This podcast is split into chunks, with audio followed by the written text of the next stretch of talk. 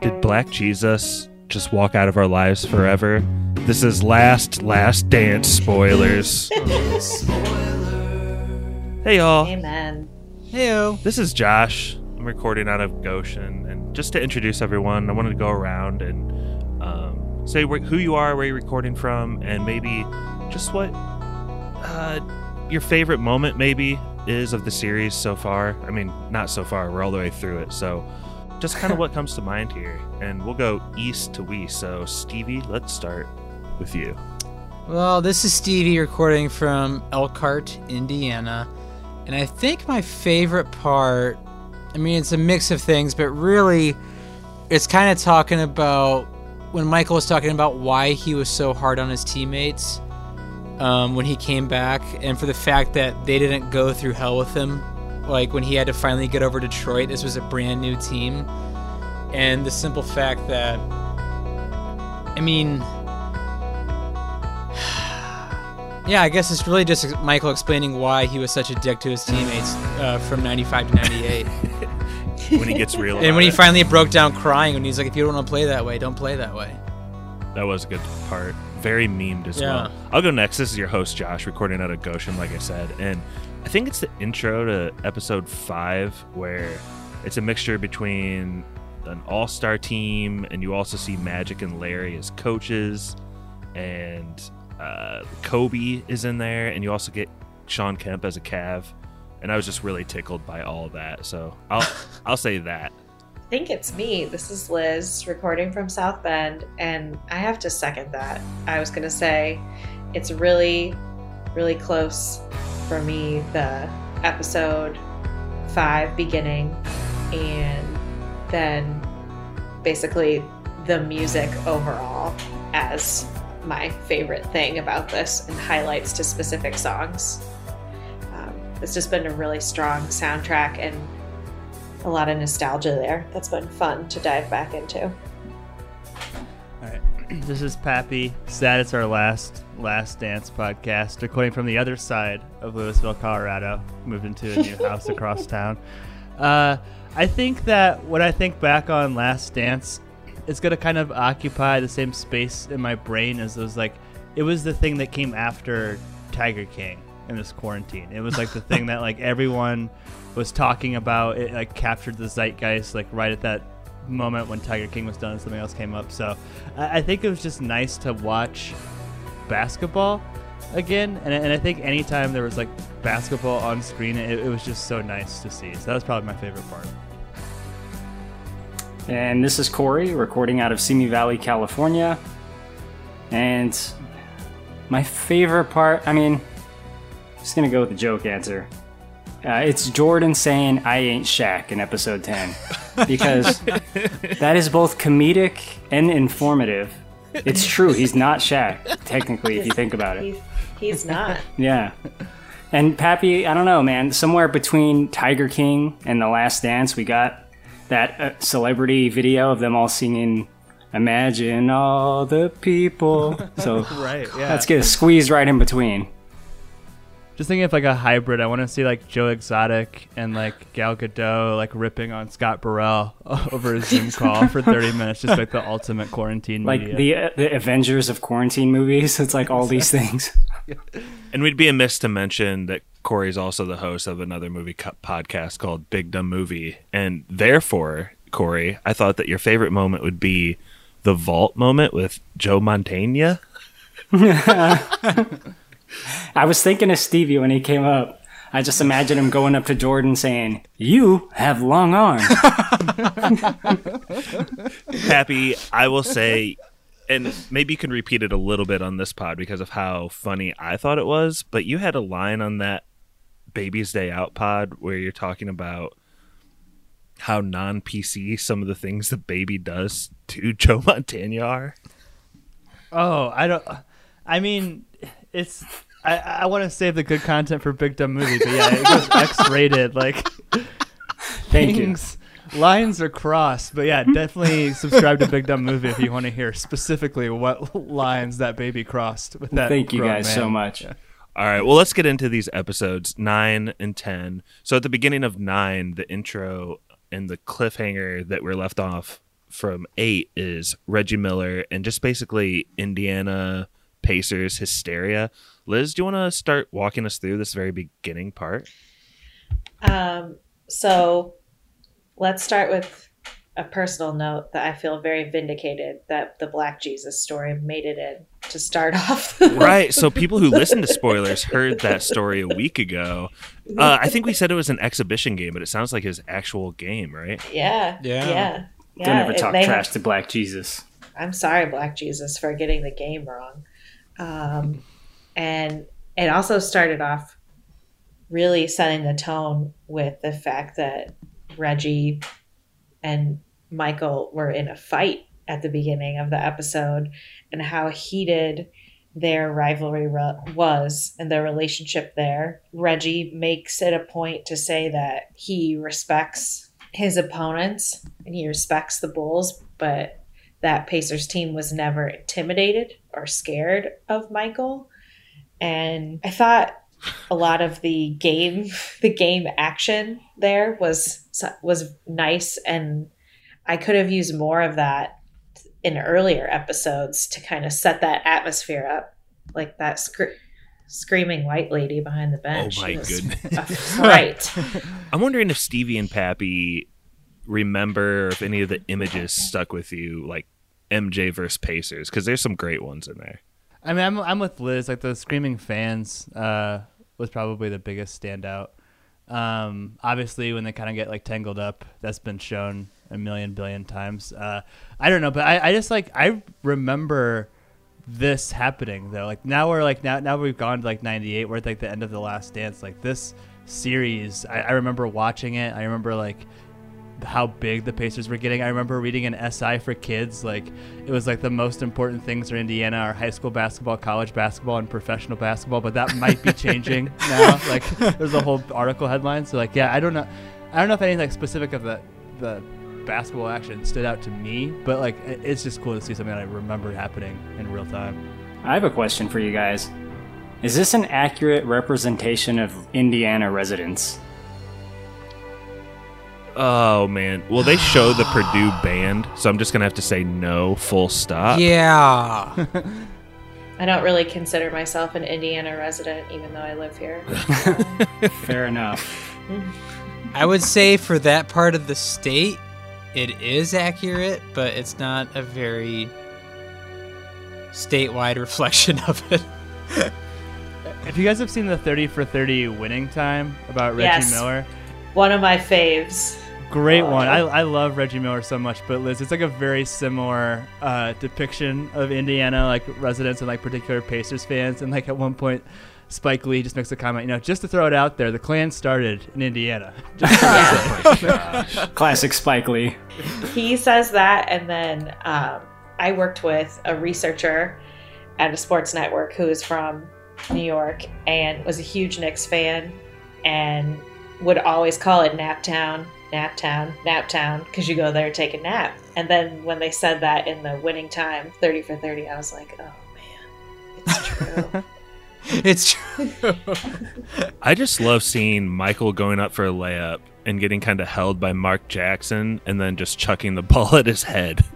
yeah and I remember that, and it was like Michael looks so snarling and just mean in that clip, and I love it. I have a stupid question. Did he get? Did Michael get teed up because he threw the ball after the whistle was blown?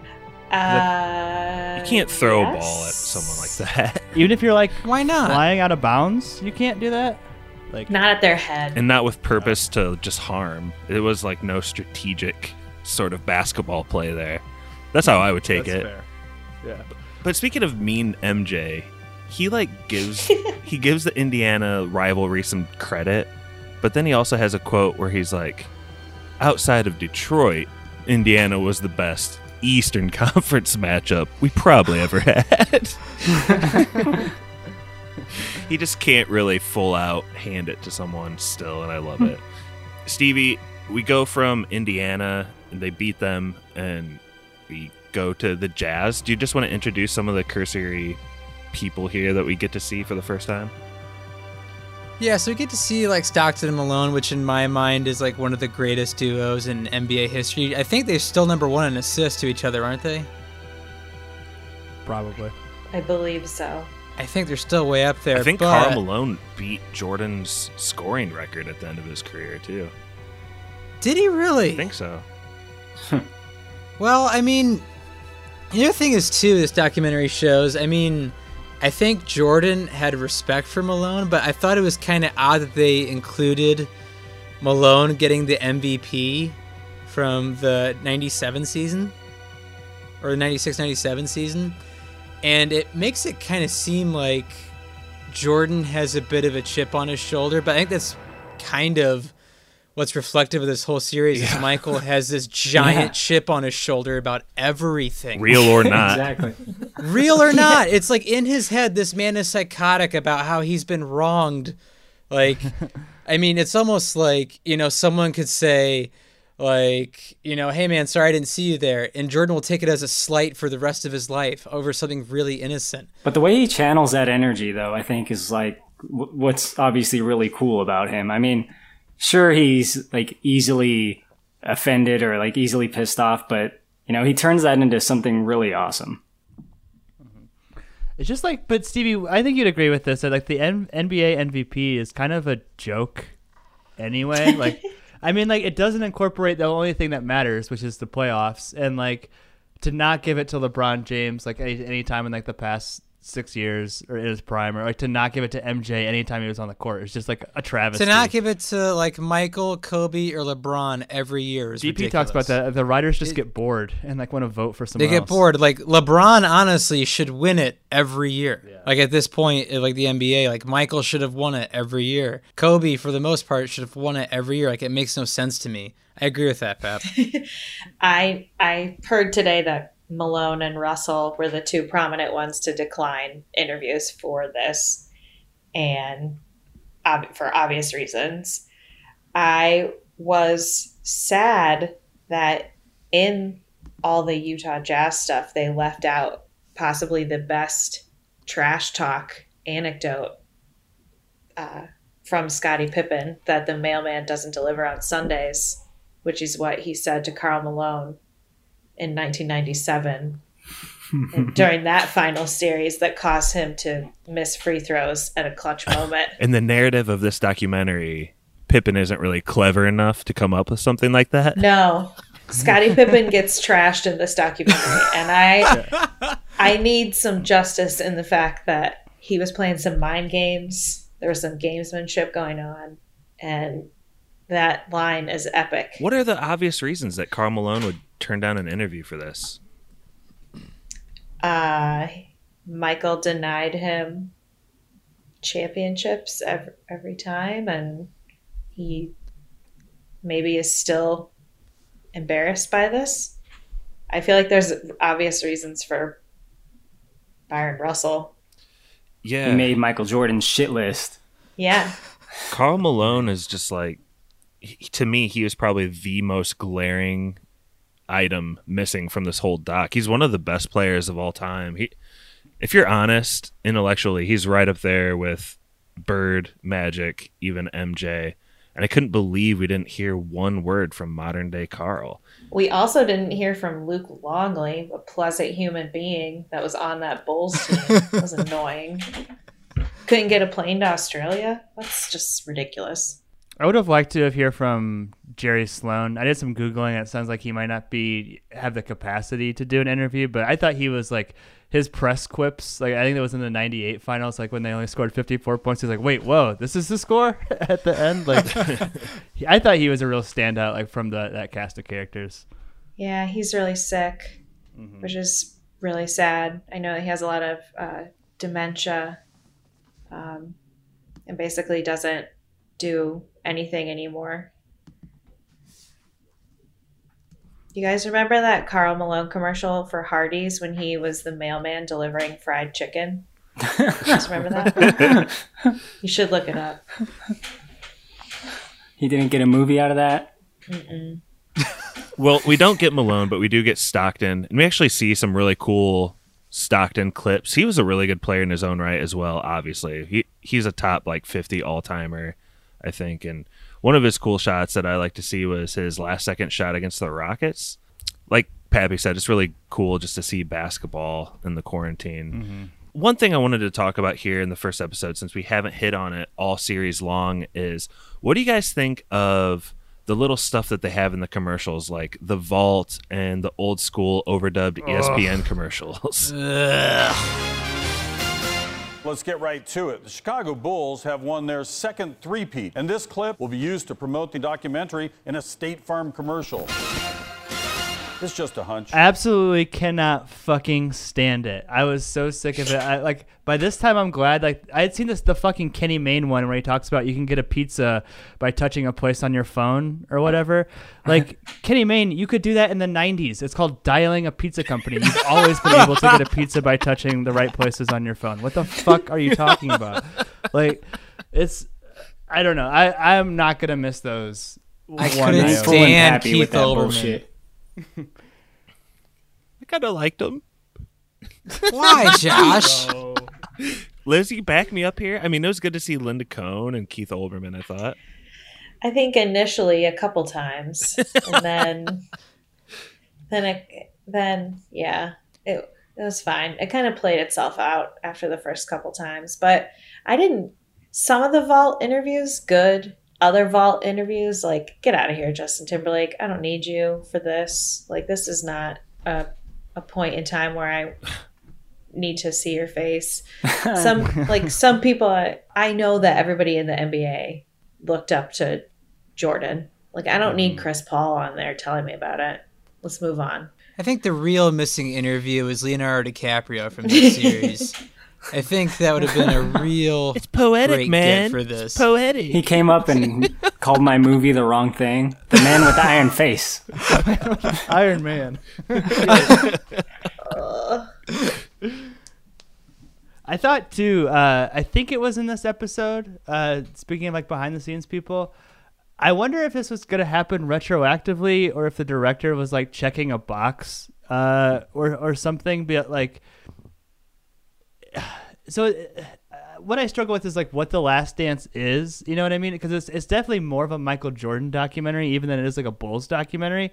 But it's a Michael Jordan documentary at the same time that doesn't mention his wife once, doesn't mention the birth of his children at all, like nothing like personal details. But like I think it was in this episode where his kids come up and start talking about the Utah fans. Like Yeah. I don't know, but it, I feel like they didn't have any value add, but I feel like it was literally just to check a box. So like we acknowledged that Jordan had children. You know what I mean?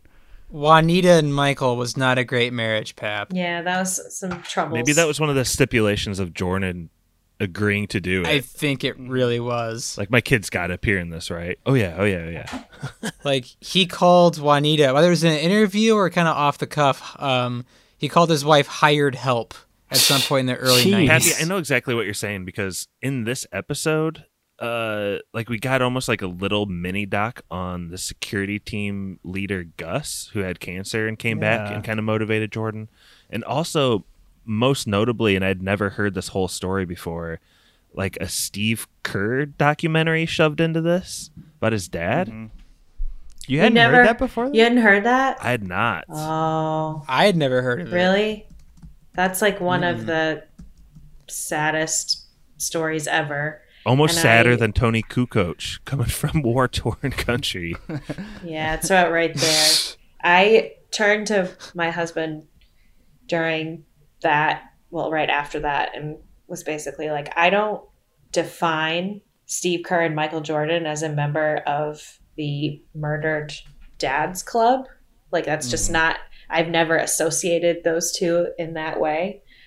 It certainly doesn't define their legacy, uh, but it's obviously a big way of how they've defined themselves. To have Steve Kerr's mom on there going through that as well, like recounting it, that was just so rough, even though I knew those details. Corey, for anyone who hasn't watched the doc, what what do we learn about Steve Kerr's family? Well, Steve Kerr's dad was some kind of like like diplomat or He was the He was- president of yeah. American University in Beirut, I think. That's right. So he was like some kind of like scholar out there in Beirut, and uh, I guess at a time when things weren't going so well in that area, and some Americans there were being apparently targeted uh, by locals, and uh, either they disappear, or in his case, unfortunately, he got shot. It was actually like I think they handled it really well, and it was it was very sad. This, like you mentioned, the interview with the mom and everything, it really like brought it home, and yeah, basically his dad was he was shot, unfortunately. mind blowing that Steve Kerr revealed that they had never discussed that at all. And, and they did it. I think the documentary did a good job of like, you know, why haven't you discussed that? And Steve Kerr kind of tells like that's kind of like guarded Michael. But I would have liked to hear Michael ask that question, like, how come you never talked to Steve Kerr about having a murdered dad? Like, like I, I would have liked to hear like what if Michael would admit that he's kind of guarded in that way. I think it's kind of what Liz said. Like, how do you bring that up? Hey, did you know that this really cool club we're both in? Yeah, true. Awkward silence. I got a couple other notes on Steve Kerr. One is that he gave us another one of those kind of like coded race words, and that people in the NBA thought he was an overachiever because he's a small white guy. High motor, Sneaky fast. Gritty guy, son of a coach, gym rat. gym rat. but I also really appreciated how they tied kind of the legacy of Paxson to Steve Kerr directly. Mm-hmm. Yeah, it's it was definitely a role on that team that was slightly more prominent than other teams because of the clutch shooting in those moments that those guys exhibited. I just love Steve Kerr and I will not stand for any slander of him ever.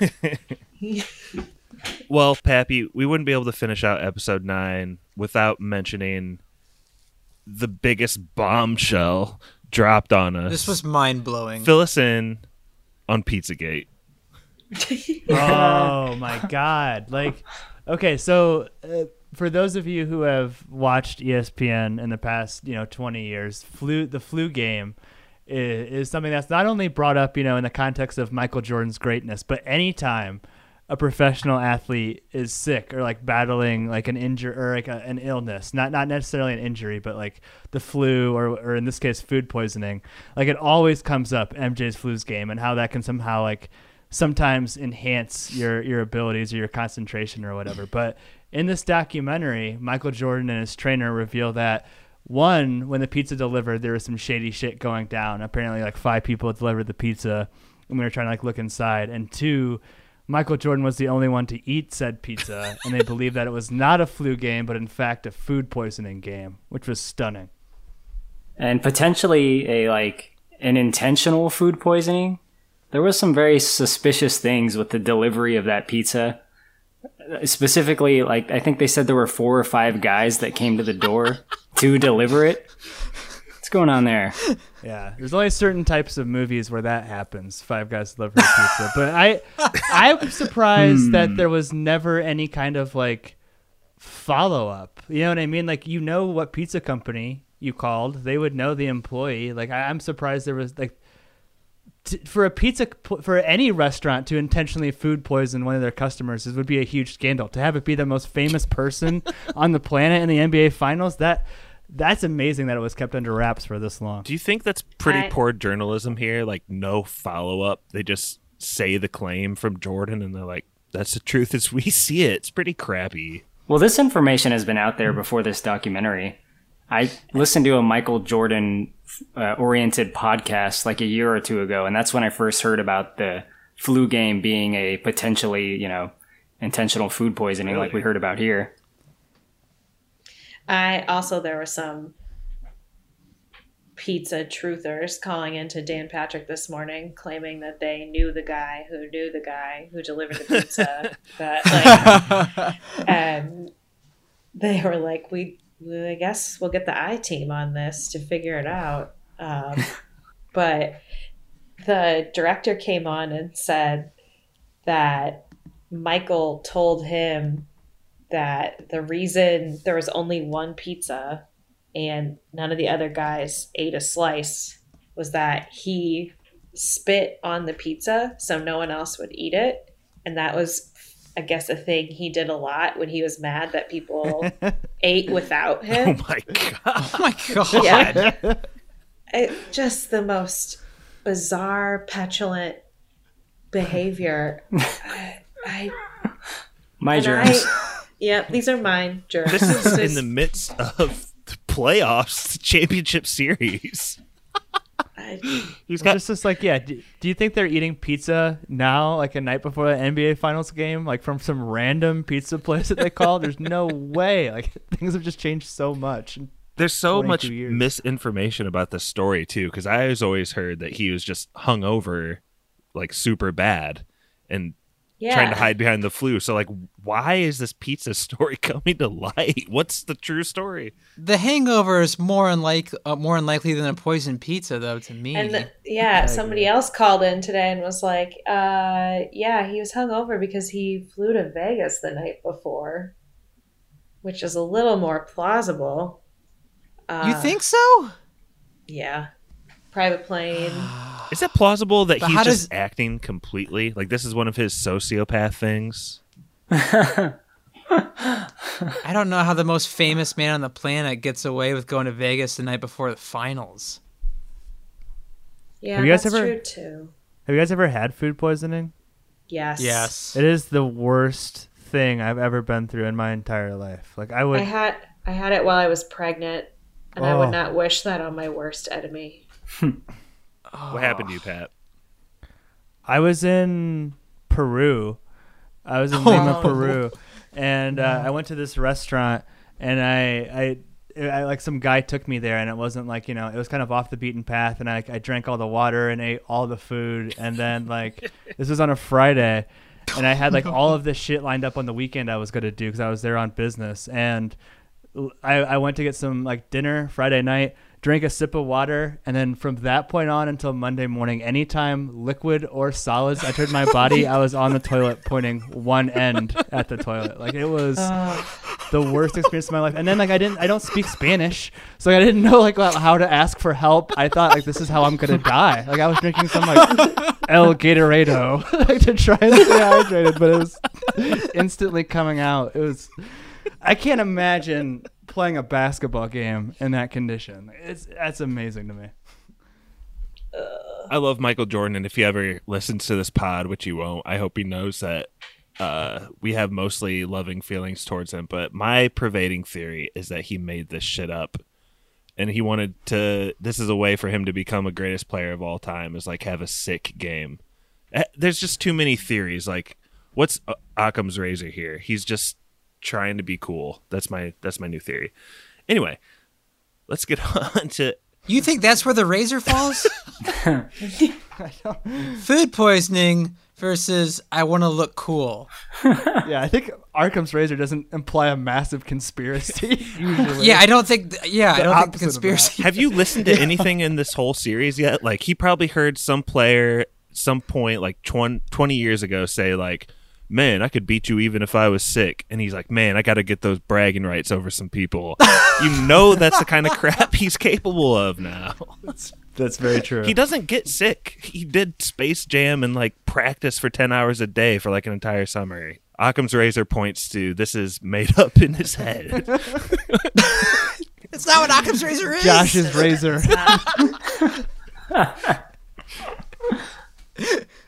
well, let's move the razor on to episode 10. Wait, wait. he called he called Larry Bird a bitch in this episode. Oh, He dude. did. the You ending. can't you can't do that. the very like the very last shot is where Michael goes good game and Larry Bird goes fuck you, you stupid bitch or something like that and gives him a hug and walks away like that. that was one of the best oh. parts of the whole doc. I mean, you can talk to your friends that way, surely. Exactly. Larry Bird though. He goes, have fun working on your golf game. though. And you can tell Larry was having none of it. if he hadn't screwed up his back, concreting his driveway on his own for some odd reason, uh, you know, paving his driveway, even though he's a professional basketball player, uh, I'm sure he would have taken a run at Michael, but I don't think his back could have taken it. Wait, is that? Wait, you're gonna have to fill me in on that.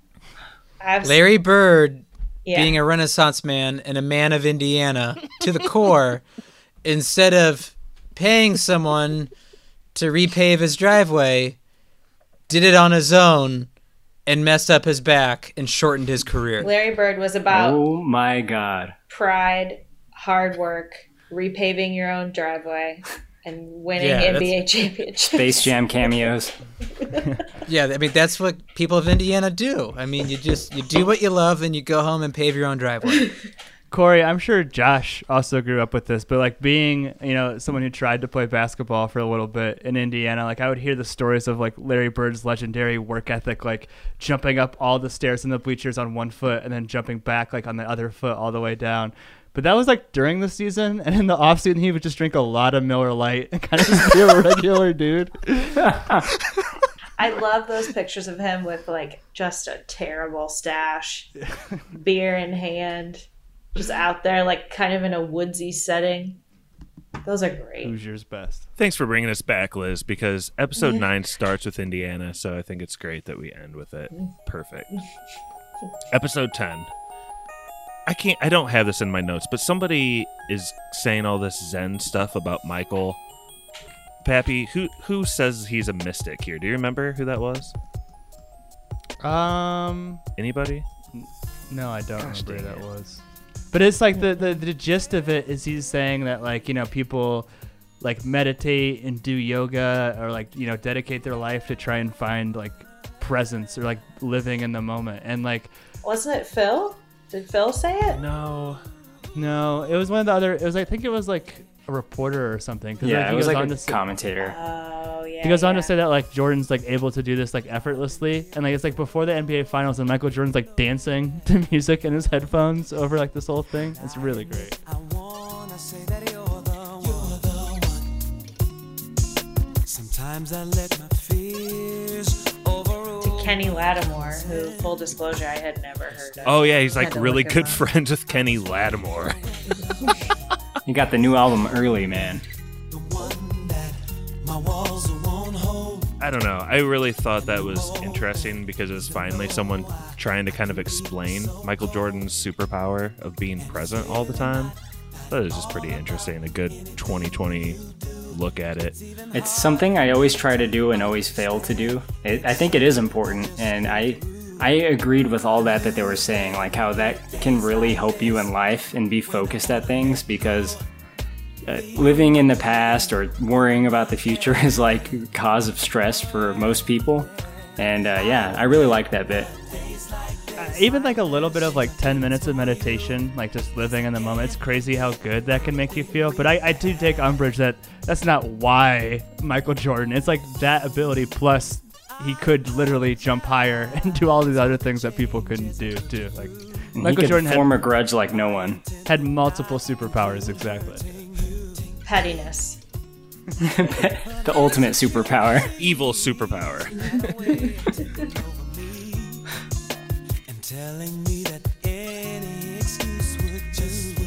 feel like I can't.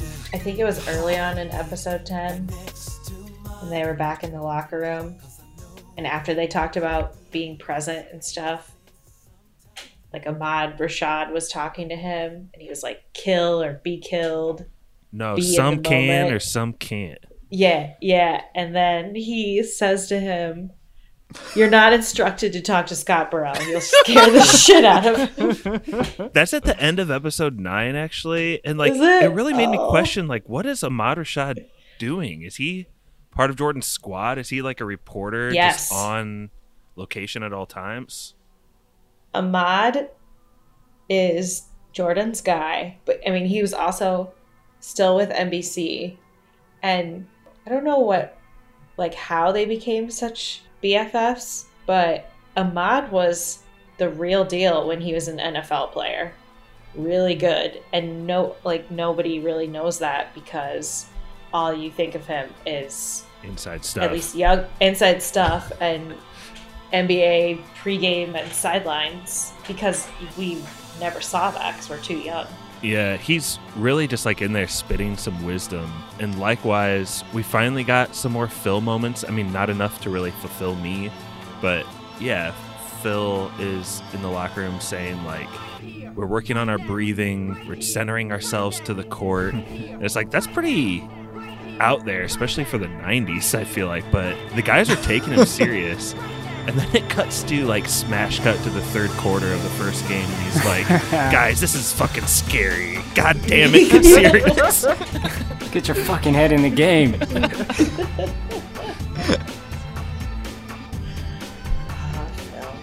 the best. There's also a subtle moment with Phil, and this wraps up my notes on Phil because I like hang on everything he does. But Jordan and Pippen are like in the training room, kind of stretching out, getting taped up before the game. And I think Linda Cohn is on TV just talking about how bad a shape Pippen's back is. and Phil just walks over and switches off the TV.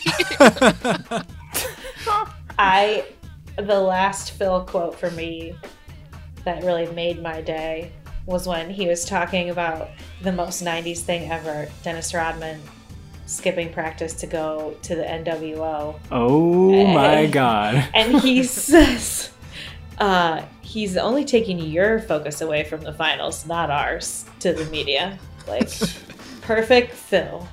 And he was like, be gone. My god, he sure did take my focus away. I, that's all I've been thinking about really since this documentary is how I want to go back and rewatch some of those NWO uh, Monday Nitros. I thought that was actually really funny that they included that bit in here and that he pulled it off in between games. Just seeing him bash DDP with a steel chair just really got me some fucking nostalgia. Probably the same way that you guys get nostalgia for this whole documentary. He came back from that and he was wearing a hat that said bong on it. I saw that. Stevie, Rodzilla. how would you sum up Rodman's life, like in a nutshell, at this time? Like, I, I don't know how to describe it. I mean, it's almost like if you laid an entire floor full of mouse traps. You knew all of them were gonna go off if you take Dennis Rodman on your team, but through those mouth through those mouse traps and the pain will, will come championships. The cheese. I mean, that's really what Dennis Rodman is to the Bulls. He's all these mouse traps that are gonna go off. They're gonna bite you in the ass. It's gonna hurt, but through all of them, you'll get a championship or three championships out of them. It just seems like the man had severe ADD. Yeah. he described it himself perfectly. He said, I'm just doing Dennis shit. Phil knows that. Doing Dennis shit. Out here wrestling, or wrestling as he calls it. wrestling. I love it when he came back to practice and Phil was like, "Dishonor on you, dishonor on your cow, dishonor on your whole family." Well, the thing that's mind bending to me, he had Carmen Electra at his side through all this. It's really like he had everything and was just like the Joker. but people were attracted to that. I don't understand. Chaotic evil slash chaotic good. But chaotic good for the Bulls. Chaotic evil for himself. Chaotic neutral to the public. Yeah. Is he an attractive man? No. What? Mm-mm. I figured he was. Hmm. I think he's alright. Doesn't this kind of make you wish that the Rodman episode was better when we did that a few weeks ago? I, and it was okay, but I still, I still have so many like why like I want to hear specific party stories. You know what I mean? I want to hear like what it was like to show up at the NWO. I, I don't know. I, I just feel like there's like these same 20 stories about Dennis Rodman that are just kind of at a high level, but we never there hasn't really been anything that actually digs into his psychology other than just doing Dennis stuff. And that's that. I really think we could have taken a break with the history of Michael Jordan, and maybe it shouldn't have been all about the Dennis Rodman episode being great, but more of character development of all the 98 Bulls throughout, I thought was really missing. Yeah. Like where's I there wasn't enough Toni Kukoc for me who was a huge factor in them winning. And Jordan didn't like Toni. yeah, so there was nothing outside of him making his life a living hell at the Olympics. And then nothing from Luke Longley and the other guys really only existed to serve as the chorus of them being like, yeah, he was an asshole to us, but we won. More Bill Wennington, more Ja- Will Perdue. Josh and Liz, I have a question for you. Um, since you guys work in some form of media, so the director of this, you know, presumably got the rights to tell the story, got all the footage from ESPN and NBA and Michael's people, got the sign off, and he sits down and he can tell it any way he wants to. You know what I mean? He can start at the beginning, he could go chronologically, he could go in reverse. He chooses to do this kind of weird timeline back and forth thing. Now that we've been through it, 10 episodes, was that the right approach to telling the story? Did it enhance the storytelling of this documentary?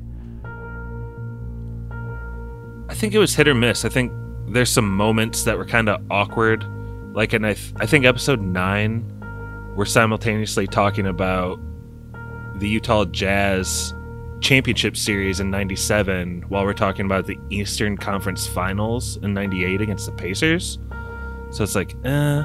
But then there's some cool stuff that lined up. Like, I feel like uh, his injury kind of lining up with like Pippen's injury, and they're kind of able to like overlay certain situations. But I don't know, Liz. What do you, what do you think? if you weren't familiar with all the material and didn't have a baseline of that history, it was probably pretty tough to follow. Um, even with the graphics and the kind of zooming timeline, it it was fun to take those little nostalgia trips. So I didn't really mind. Um, but I I'm just thinking of like my father-in-law has DVR'd all of them. I don't know if he started watching them yet, and I don't know if he'll enjoy it as much. Not just because he's a huge Celtics fan, but because it it's just gonna jump around so much. Do you think the marketing was like a little misleading, you guys? Like, I thought this was going to be about the 98 team and the inside scoop and all the little nitty gritty details, but it was more, far more wide sweeping than that. Yeah, it was a little. I mean, none of it was disappointing. I'm so glad that we got to watch it and talk about it and relive it. But I was hoping that we would do deeper dives into the actual basketball footage.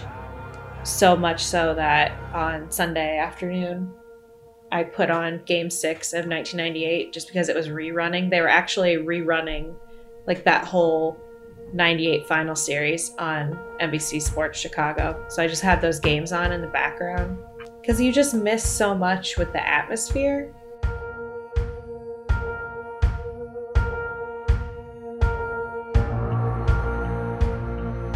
Stevie, do you want to take us through the last series and maybe even the last game with the Jazz? Get us through the plot here.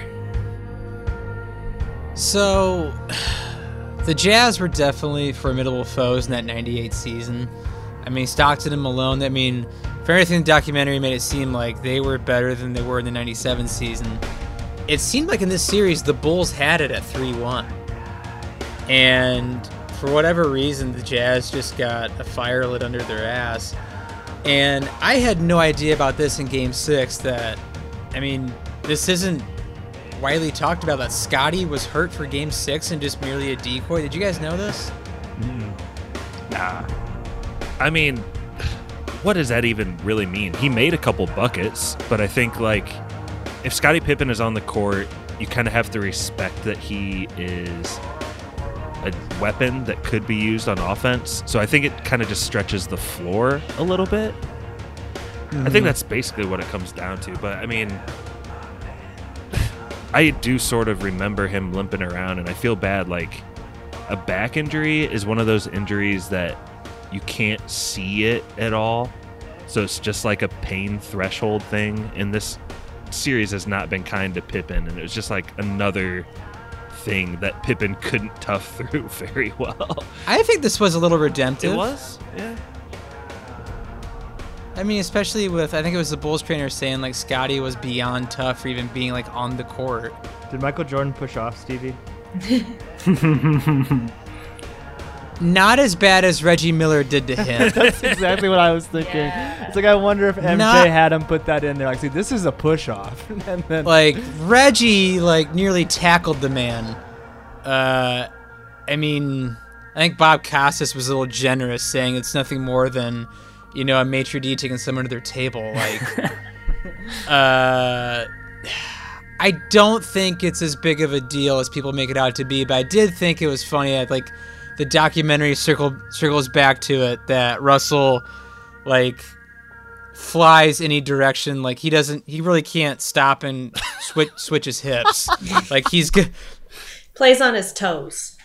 Yeah, like they had to circle back to that two hours later to make the point across that Jordan didn't push off. I mean, Is he the one that was giving Jordan crap about why did he quit too? Why'd he Yeah. quit? Because you know I could beat oh him. Oh my god! Is the Last Dance mer- nothing merely more than the Michael Jordan revenge tour? It's his burn book. It's him calling the babe shot over and over and over again. But we've all seen the shot.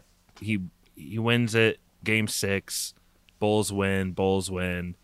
Their second three-peat. I remember these parades being a huge deal when I was little, and I know they still have stuff like this, but I don't think it really compares. They would just have these blowout city-wide parties. And Pappy, um, were there any parts you liked here, seeing the Bulls kind of accept this and the fallout after the championship?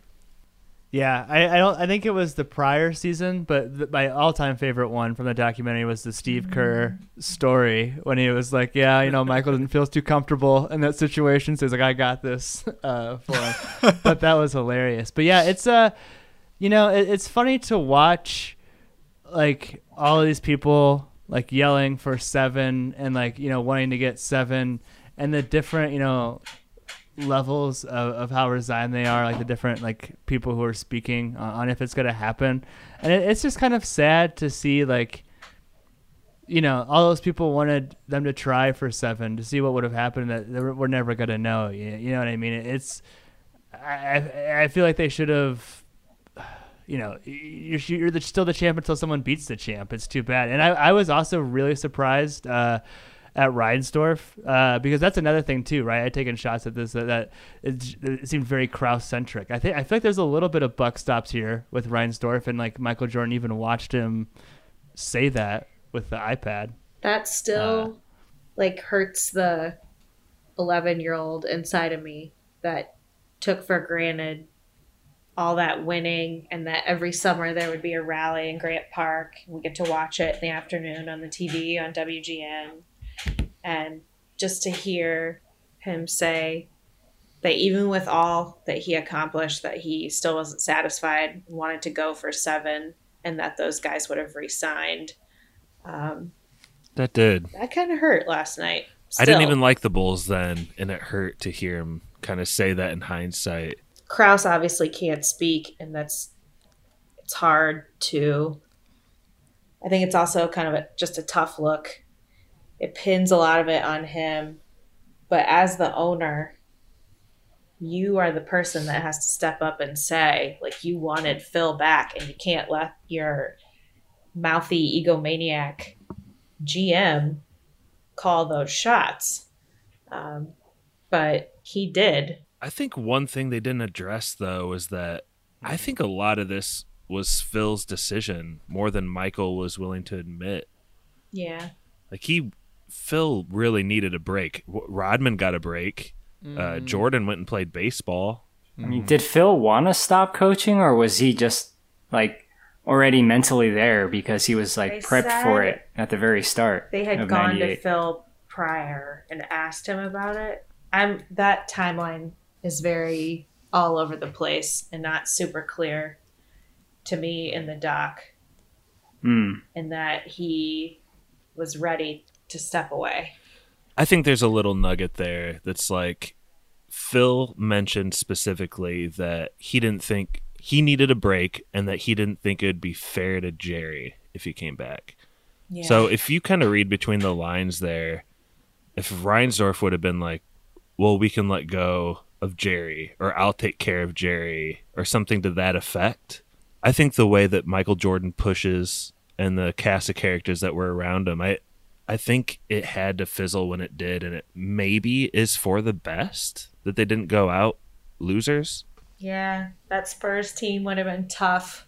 Spurs, man. that Spurs team would have eaten those Bulls alive. Mm-hmm. And Rodman only played like 30 more games. I guess it hurts to hear him say that in hindsight, but you're right because you can never take that winning legacy away from from them.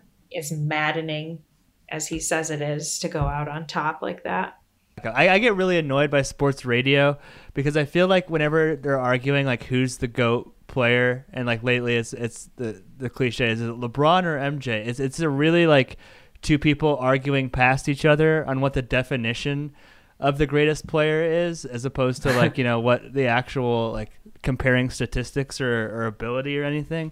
But like watching this and like this the like that shot and then the way it ended like even though like obviously jordan comes back with the wizards and everything i i think that jordan is always going to be remembered as the goat josh just because of the narrative like you were saying kind of like maybe for the better like that 6 and 0 just looms so large in people's heads and the fact that we didn't have to see him get his ass kicked by young tim duncan and david robinson like that that like probably goes a long way in, in, in sort of cementing his legacy. He's a wizard, Pappy. He arrives precisely when he means to. Until he came back as a wizard, and that maybe was a mistake. arrived at the wrong time. so I, I'm not an NBA historian like you guys. So he did retire, but you said he came back, and I remember that vaguely in history. What, what specifically happened there? I think he averaged 20 and 10 with the Wizards. Yeah, and one one of the reasons he came back was outside of him thinking he still had some left in the tank was that the Wizards promised him like stock and ownership and that was the way he was going to secure himself and like outside of Nike and the Jordan brand. That's the the next chapter he wanted to have in the NBA is to get into a front office, which obviously hasn't gone as well as his playing career did. But that's one of the reasons that he Hmm. decided I'm coming back. It's hard to believe after watching uh, 10 hours of this documentary that Michael Jordan doesn't have the people skills to run an organization. That's impressive. That Mm-hmm. There's one last little, two last little notes. One is that Pippen actually says in this documentary that Jerry Krause was a great GM, and that was Yeah. shocking to hear him say that after everything. And then just to kind of round out episode 10, right after they win the championship, Jordan's at a piano, he's got champagne all over his body, and he starts talking to like the reporters about staying in the moment, and it's some Buddhist Zen shit he says. And I just thought that was an interesting way that they kind of bookend him and made it seem a little mystical. I really appreciated that. I appreciated the little throw it on the pyre burning funeral they had for their time together. For sure. And then the song that they chose to cap it with was a Pearl Jam song called Present Tense. And it just really tied it all together. And I don't love Pearl Jam because Pearl Jam's not for me because I'm not a grungy, angry dude. They have some good songs. but I'm just not the biggest Pearl Jam fan. But in the moment, watching, like hearing the lyrics about being in the present and watching all that stuff play out and that last um, slider shot of MJ, it was good. I it was really really well done. Pearl Jam is like the Chicago sports band. Like I think Eddie Vedder's thrown out uh, opening pitch and saying "Take Me Out to the Ball Game" like at all the big Cubs games, or at least like once a playoff run. um, but I did like how like the last words too. I, I thought it was maybe a little bit of a pot shot that it was like the Bulls started to rebuild, and obviously they haven't won a championship since then. So they're kind of always been in a perpetual state of trying to get a championship team together. That was that was kind of a interesting final. They final began thing to rebuild. You don't need to remind me of the Eddie Curry years. Thanks. Like I'm already sad. Pearl Jam used to like the Supersonics though. They had like a poster with Shawn Kemp. Oh, yeah, they're from Seattle. I had to say that. Sorry, I just had to.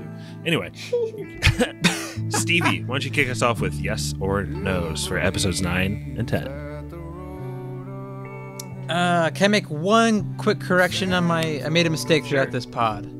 Um, I said Larry Bird had a ton of Indiana pride in him and injured his back repaving his own driveway. That was false. He was building and repaving the driveway for his mother's house. That makes it a little better. It does. It, it makes it a little better.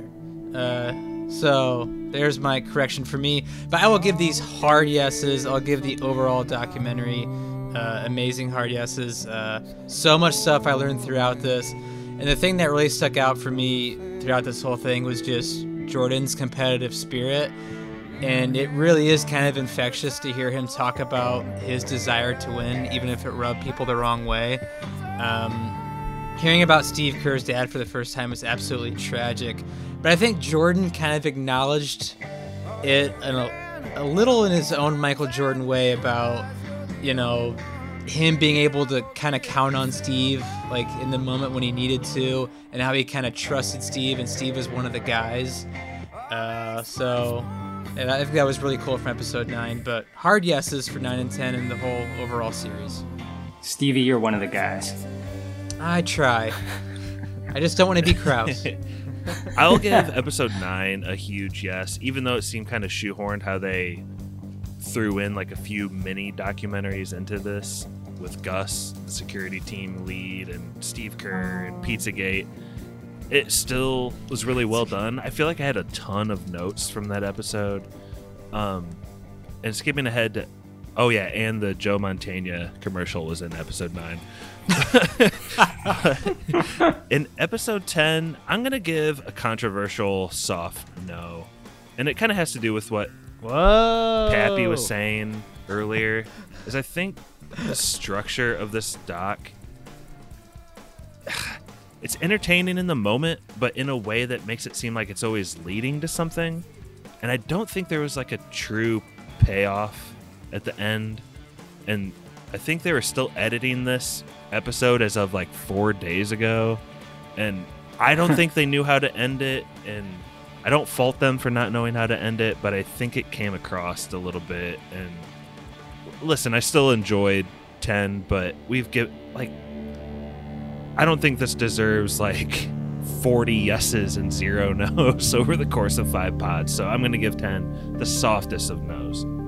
I would echo your sentiments about nine. I am Karl Malone coming on the bus to kiss Jordan's ring or whatever. He'd love to hear that. and uh I know, poor Karl.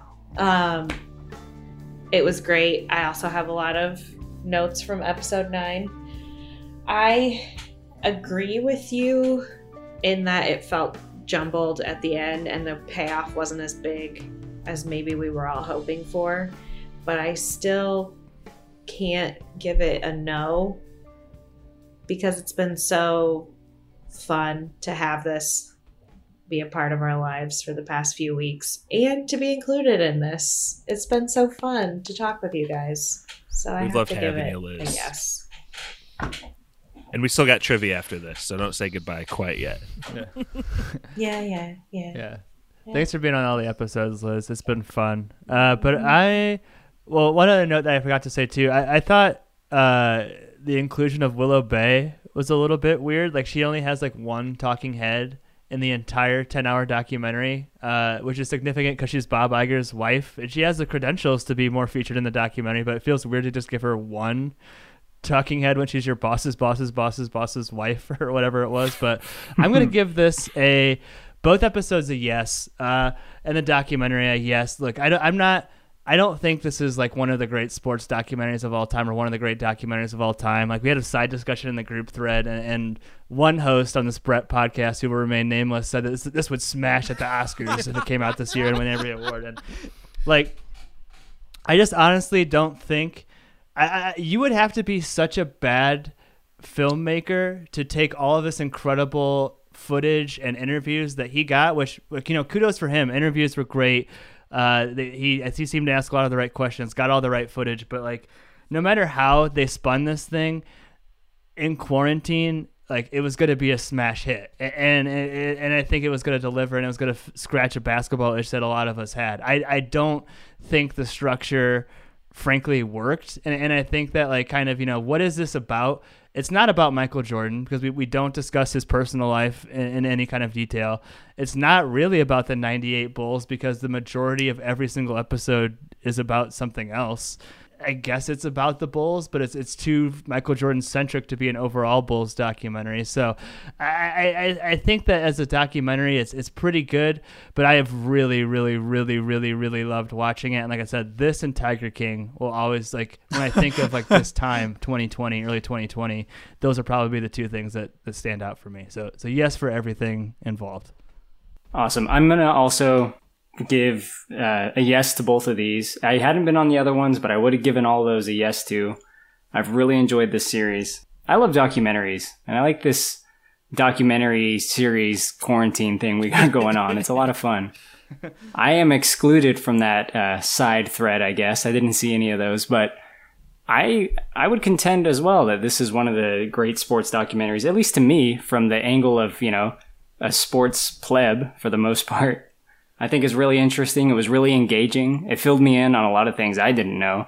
A lot of this stuff you guys probably knew, but you know, to me it was all like new-ish. Like I kind of knew like they were gonna win at the end, but all the stuff leading up to it was really engaging. Uh, to kind of Josh's point, you're right. It is kind of like it's like Dennis Reynolds movie in a way. It's like basketball vendetta, basketball vendetta, basketball vendetta, and then the documentary just kind of ends, which is great. Like, I mean, I knew it was going to end the way it did. It was just like we won. That's it. That's a wrap. That's how it ended. But anyway, this was the most interested I've been in basketball probably since 2011. So that's a big plus. And uh, yeah, that's my yes. Stick it in a coffee can. Set it on fire. For those of you who've had enough interest to stay with us through this entire documentary and all of these episodes, thank you. And we're going to do one more trivia to finish things out here. Unless they do like an episode 10.5, maybe we could do another last last dance pod on that. We'll see. Um the way trivia is going to work tonight is family feud style. So Oh, if you get three strikes, you're out. Um, so there's the topic, and we're gonna go um, just to keep it fair and random. Let's go east to east, just like we've been doing everything. So east to west, same order. And so here's here's the category slash question. Um, many of you may know Jason Concepcion from The Ringer and Binge Mode. Uh, he wrote the top five top five lies told in this documentary, according to him. So it's pretty subjective. Um, I have three bonus ones that if you get those, you you get a half point and the possibility f- to ask or to guess again if you'd like. So um, that'll come into play in a little bit. So anyway, Stevie, best MJ Last Dance lies ranked. Best lies? Put it on the board. According to J- the Ringer's Jason Concepcion, the best lies in this Last Dance documentary. Michael Jordan would have made it to the majors. That is a great Glad you see it my way. answer, but that is a strike for you, Stevie. That is not on the list. Because we all know that's true. Yeah, apparently so. Stevie, you argued for it to be true. I'm I know, but I feel like I'm very out, like on an island when I say that. No, apparently not. Liz, you're up. Well, I gotta go like it wasn't food poisoning. Yeah. Top lie. Can we put it on the board? Pizzagate? Yes, it's number three. I ordered pizza in Utah during the finals under my own name, and it was poisoned. That's going to be worth three points for you, Liz. Uh, Pappy, you're up. show me Atlantic City. Is there anything more specifically you could say about that? Oh, do I really? Uh, that he, he was just hanging out gambling with his dad, and he was back by uh, 1 a.m. or whatever he said. I'm sorry, that's not on there. An- That's another bullshit. great answer, though. I'm honestly, but this is Jason Concepcion's list. Like, take it up with him. Uh, Corey, They didn't know where Rodman was when he went to go wrestle. where he was like at for that 40, 48 hour period, or just in general. Yeah. Ah, great answer, Kylo. But that is also your first strike. Stevie, we're back around with to you. A lot on the board still. Same question. Yeah, there's. Yeah, This is almost ridiculous as fiction uh fiction French characters. Um let me think here. Lies told. Uh I'm guessing talking about when Jordan was a rookie and he lived like a very quiet life and he always stayed in and didn't do anything with his teammates. Can we put it on the board? Yes, Stevie, that is the number one answer. Quote, every bull Thank except you. me was doing drugs and hanging Oh, out with women in hotel rooms, but not me. that's There you that's worth five points, Stevie. Nicely done. Huzzah! Liz. Okay, so I'm gonna circle back to the Atlantic City thing that Michael had no idea who Slim Bouler was and what he did for a living, and say Is that it on was the a board, lie. Slim Bouler. No. And I feel like if I was misleading earlier, there's nothing about Atlantic City or his dad on this list. So let's just keep it at that. Okay. Okay. Well, that yeah, I. I You'll get another playing chance. under protest. Pappy? Show me it was all Jerry Krause's fault. You're on to something here, but that is also your second strike, Pappy. Oh jeez. Damn it. I have the best toss to spoiler man. I've been saving up my breath all oh day for it. I don't know if you can follow up last week's. Still getting your breath back from that one. Corey, lies. Ah, fuck. I don't know, man. Uh, when he says I ain't Shaq, he really is Shaq secretly. Shaq on the board. No, it's not. I'm sorry. Oh my god, he's not Shaq? That's the funniest answer though so far. So I feel like I should give you a point, but I won't. Stevie, back up to the top to you.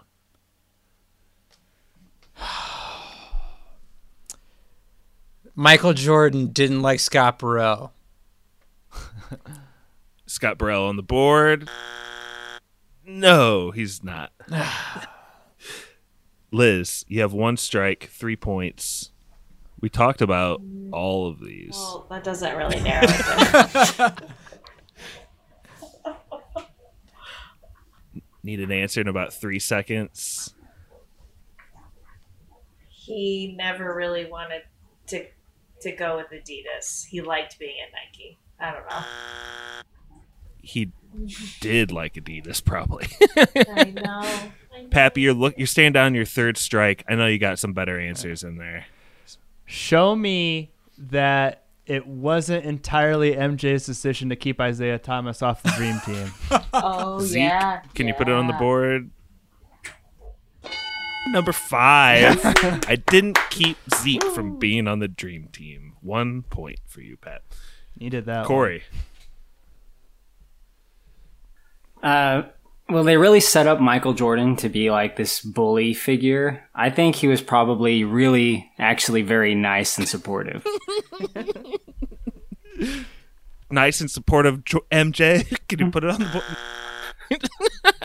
oh, crying MJ, sad react. All right, Steve, you're sitting in the leaderboard, but you can add a little bit to your total here if you'd like. That Michael Jordan left the NBA on his own accord. Ooh. That is a Josh bonus answer worth a half point. David Stern had nothing to do with MJ leaving. Wink, wink. So that's just worth a half point.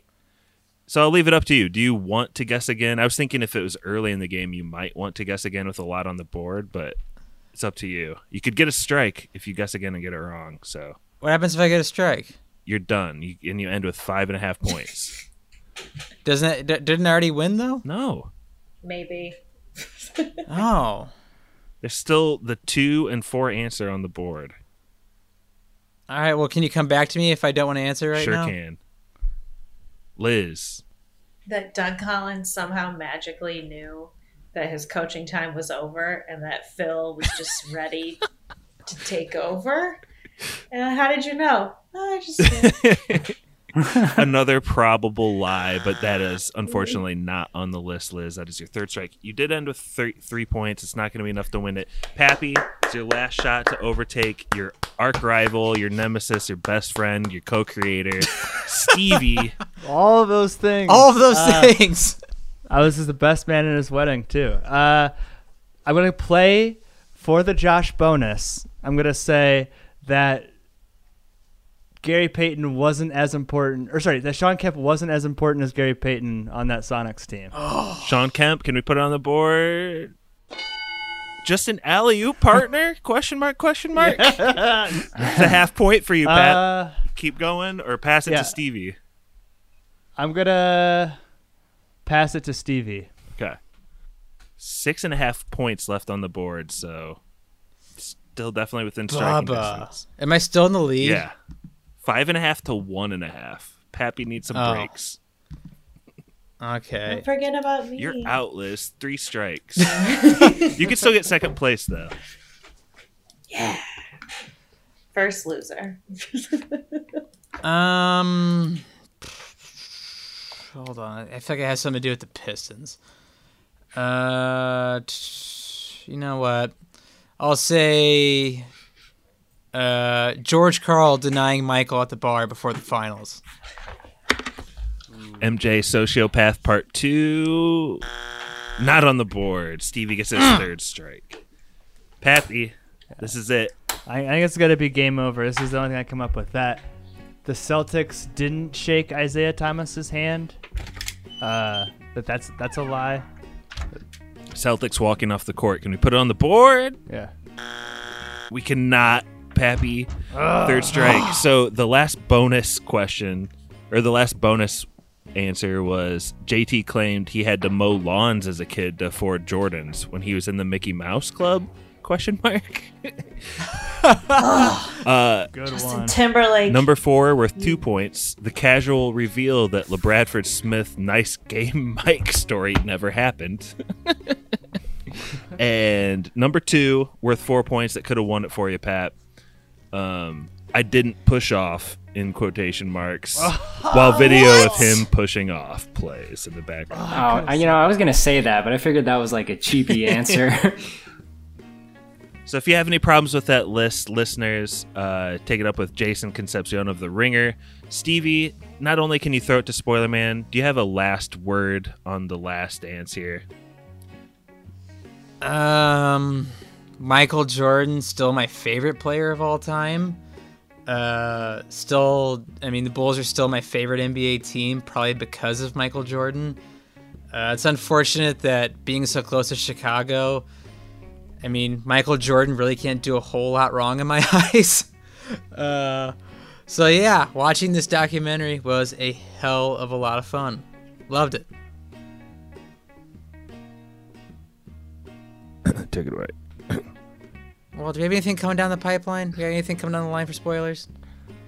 Spring Breakers. Next episode to drop. Let's after this. Go. We said that last week. Is it ever coming out? Let's I go moved again. and I I injured my clicking finger. on a, I'm just joking, Pep. Uh, I just wanted to straighten that up for listeners. Spring break. We did say that last week, but it will surely come out soon. That was a really fun episode. 100%. Please look forward for Spring Breakers. I, I hosted that episode. One of my favorite episodes I've ever done. And on that note, take it away, spoilers, man.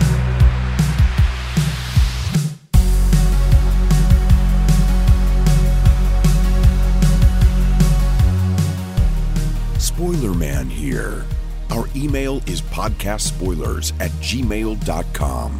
Twitter is at spoilers underscore pod. Our Instagram is podcast spoilers. It's lit. Now you can check us out on Spotify, YouTube, Stitcher, Apple, and Google Podcasts. If you enjoyed what you heard today, subscribe on SoundCloud or iTunes.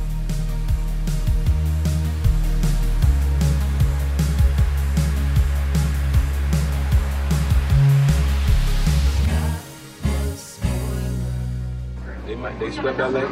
You know how much it take to guard Shaq and try to push that motherfucker around down there? They ain't, I ain't Shaq.